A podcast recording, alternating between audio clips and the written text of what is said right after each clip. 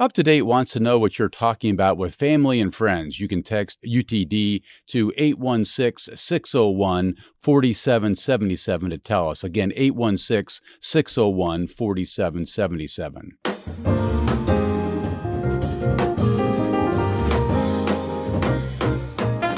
This is up to date on KCUR 89.3. I'm Steve Kraske. Bishop Tony Caldwell and the Justice and Dignity Center plan to take steps towards stopping violence, murders, and sex traffic- trafficking with an emphasis on improving the process of reporting missing persons.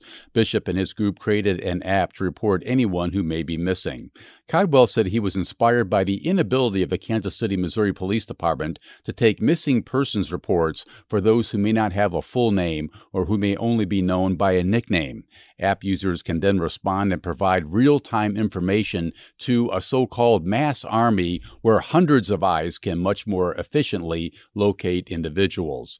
Uh, we're joined now by Bishop uh, Tony Caldwell. He's with the Eternal Life Center, Fam- Family Life Center, and the Justice and Dignity Center. Bishop Caldwell, nice to have you. Welcome to Up to Date. Thank you for having me here today. Let's begin with the uh, Justice and Dignity Center. Tell me about it. What What is it?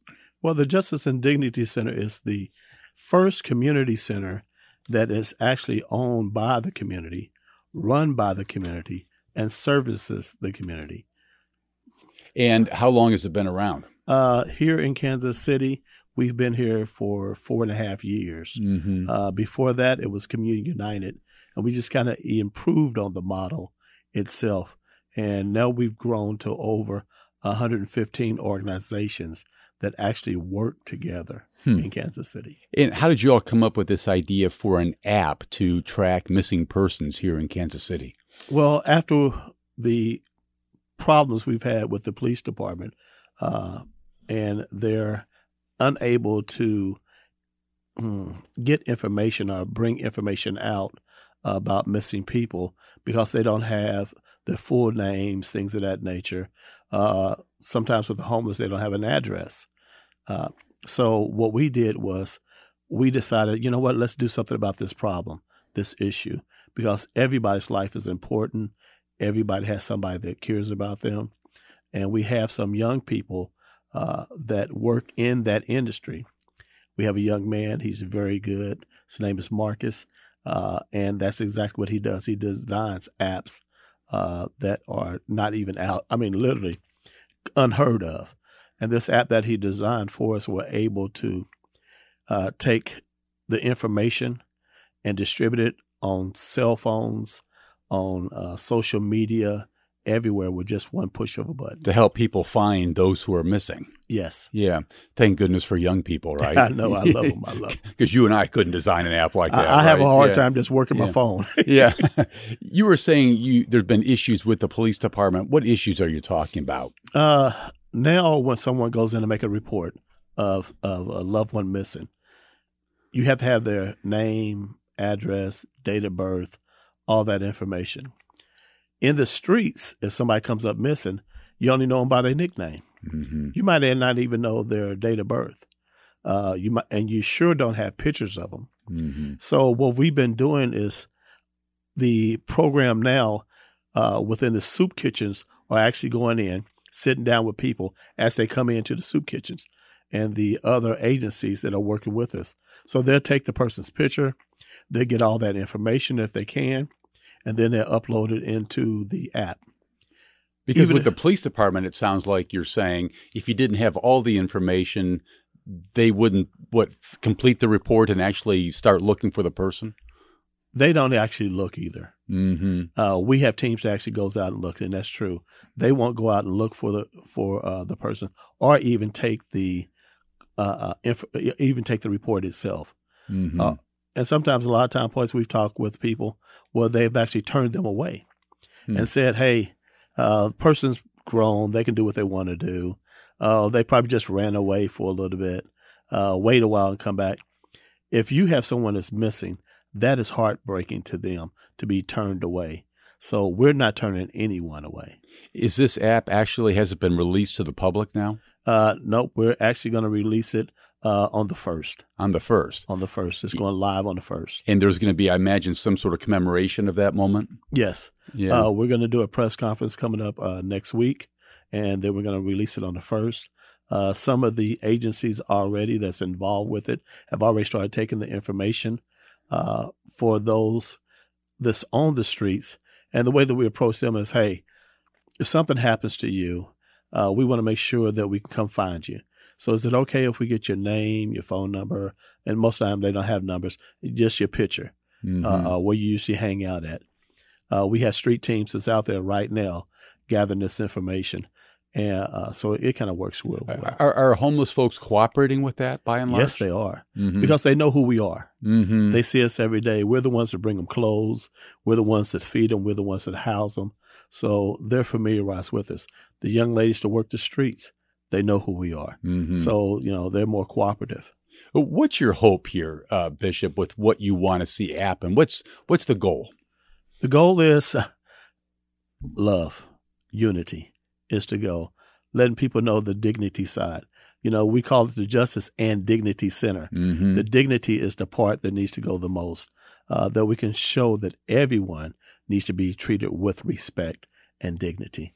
And even if you go lost, you still need to be treated with respect and dignity. And so once this thing goes live and you find out there's uh, someone who's gone missing, you don't know where he or she is, uh, what you can uh, put out an alert somehow th- you to a network to your phone, even the per, yourself. You can go to your phone, hit the app, upload the information, and the app will automatically transfer that information into one of our administrators.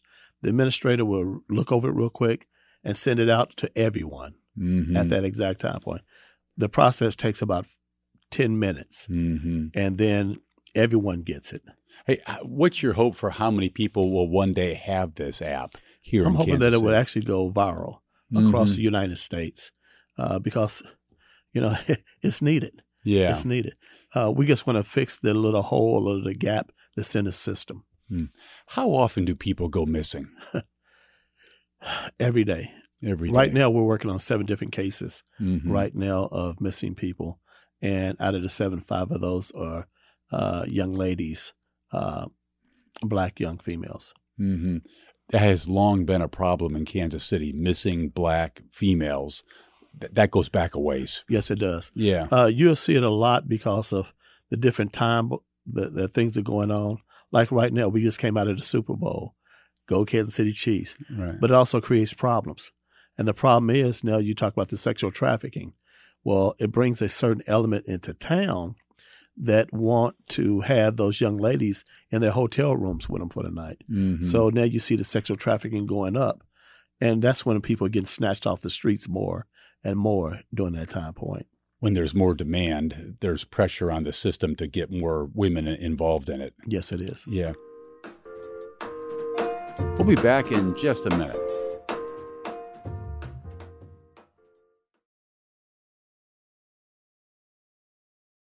You know, KSHB did a story about this, Bishop, and he pointed out that your center has been in contact with the Department of Justice, claiming the group is aware of specific locations and individuals involved in sex trafficking. What can you tell us about that? we know of several different houses. They're called trap houses. There are some that's run by some very elite people here in Kansas City that's involved in it that is a high revenue at the moment uh, for those people. Huh. Uh, and some former law enforcement from Kansas City itself. Uh, we just found out that there was one. Get a phone going. Oh, You're sorry. saying there's actually former law enforcement involved in something yes. like this? Yes, yeah. it is. Sorry about that. Yeah. Uh, like over in Kansas, it was over in Kansas that uh, uh, uh I forgot his name. Uh, he was just found and convicted of it over in Kansas. Mm-hmm. But that it didn't just stop there. It's been over here before it even went over there. These trap houses, where are they located in town? Midtown, Kansas City area. Uh, we have a couple of them that's located out south. Uh, one's in Overland Park, uh, and, and we're, we're, keeping close eyes on them. Are group members watching these houses? Yes, yes, and making reports to the DOJ. Yes, yeah. Yes. Uh, not only reports, uh, hopefully that they get to go in and shut them down soon. They need to be shut down. Why haven't they been shut down yet? Again, that's that's political. You're shaking your head. I, I'm, I'm, I'm, just amazed why they haven't been mm-hmm. up until this time point. When we've given them the information, uh, pictures, information, young ladies have come forward and, and told what goes on in the house, uh, and they still haven't. What do you plan? Where's this going to go from here? What, what, what do you think the next steps are in terms of running down these trap houses? We're going to have to go back to our old ways. Our old ways is we stood out in front of the houses and just announced them, brought the media in, and shut it down that way as quick as possible. And if we have to go back to that, we will. But that only gets displaces them from one area to the next area.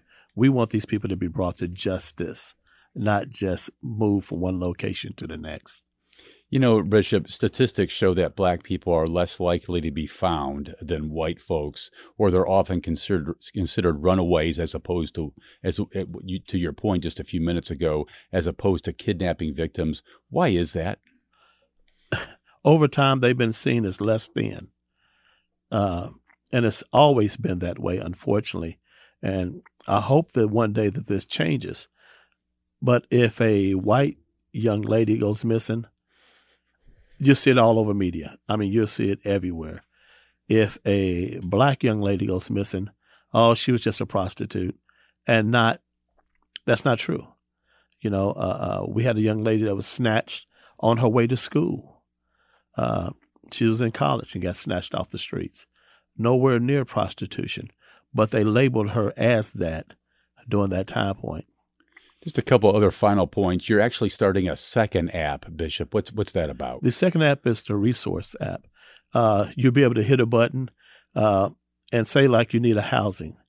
Uh, hit a button, it'll take you to all the housing areas that are available. Yeah. Uh, that have openings in those. Uh, if you need drug treatment, you'll be able to push that button and it'll go there. And the difference with this is it's updated every day. Mm-hmm. So if someone has in the drug treatment, they have five beds available, we'll be able to say, okay, there's five beds available right now. Uh, tomorrow, there's only four beds available. Yeah. So we'll be able to update that each and every day. I know that the KCPD has reached out to your organization. Have you decided to partner up with the department? We're going to work with anybody and everybody. Uh, we keep an eye on them, mm-hmm. but we're going to work with them because they have a system and certain things that we can't arrest. Mm-hmm. So we do need them. We can't bring them to that type justice. So we do need them. Hopefully, this chief of police is willing to work with us a lot more than the interim was. The new and, chief, Stacey Graves, you're talking yes, about. Yeah. yeah. Uh, uh, I met her, talked with her. Uh, she's reached out and said yes, she would. Uh, I knew her when she worked with Forte uh, great chief of police when he was here. So hopefully we'll be able to bridge those gaps and repair some of the uh, heartaches that have happened with the community. How are relations with the KCPD these days? It's down now. I'm hoping that it will come up a little bit better. I'm hoping that we can get back to community policing, where the community actually polices itself and the police is actually there to serve and protect it's the relationship that we need. How can people listening connect with the app that you're going to be launching on the 1st of March? You can give us a call if you would like at the KC Justice Center. What is uh, that number? The number is area code 816 right. uh, 996 1211. Okay. Or you can email us if you would like at KC Justice Center uh, at yahoo.com. Okay. 816 996 1211 to get connected with that yes. app. That's Bishop Tony Caldwell. Again, he's with the Eternal Life Church Family Life Center and also the Justice and Dignity Center. Bishop, thanks for your, your time today. Thanks for coming in. Thank Appreciate you for having me. You bet. Up to Date is produced by Zach Wilson, Reginald David, Elizabeth Ruiz, Zach Perez, and Hannah Cole. Our intern is Claudia Brancart. Our announcer and engineer is Paul Nakatura. Our theme music is composed and performed by the great Bobby Watson. I'm Steve Kraske. Thanks for listening.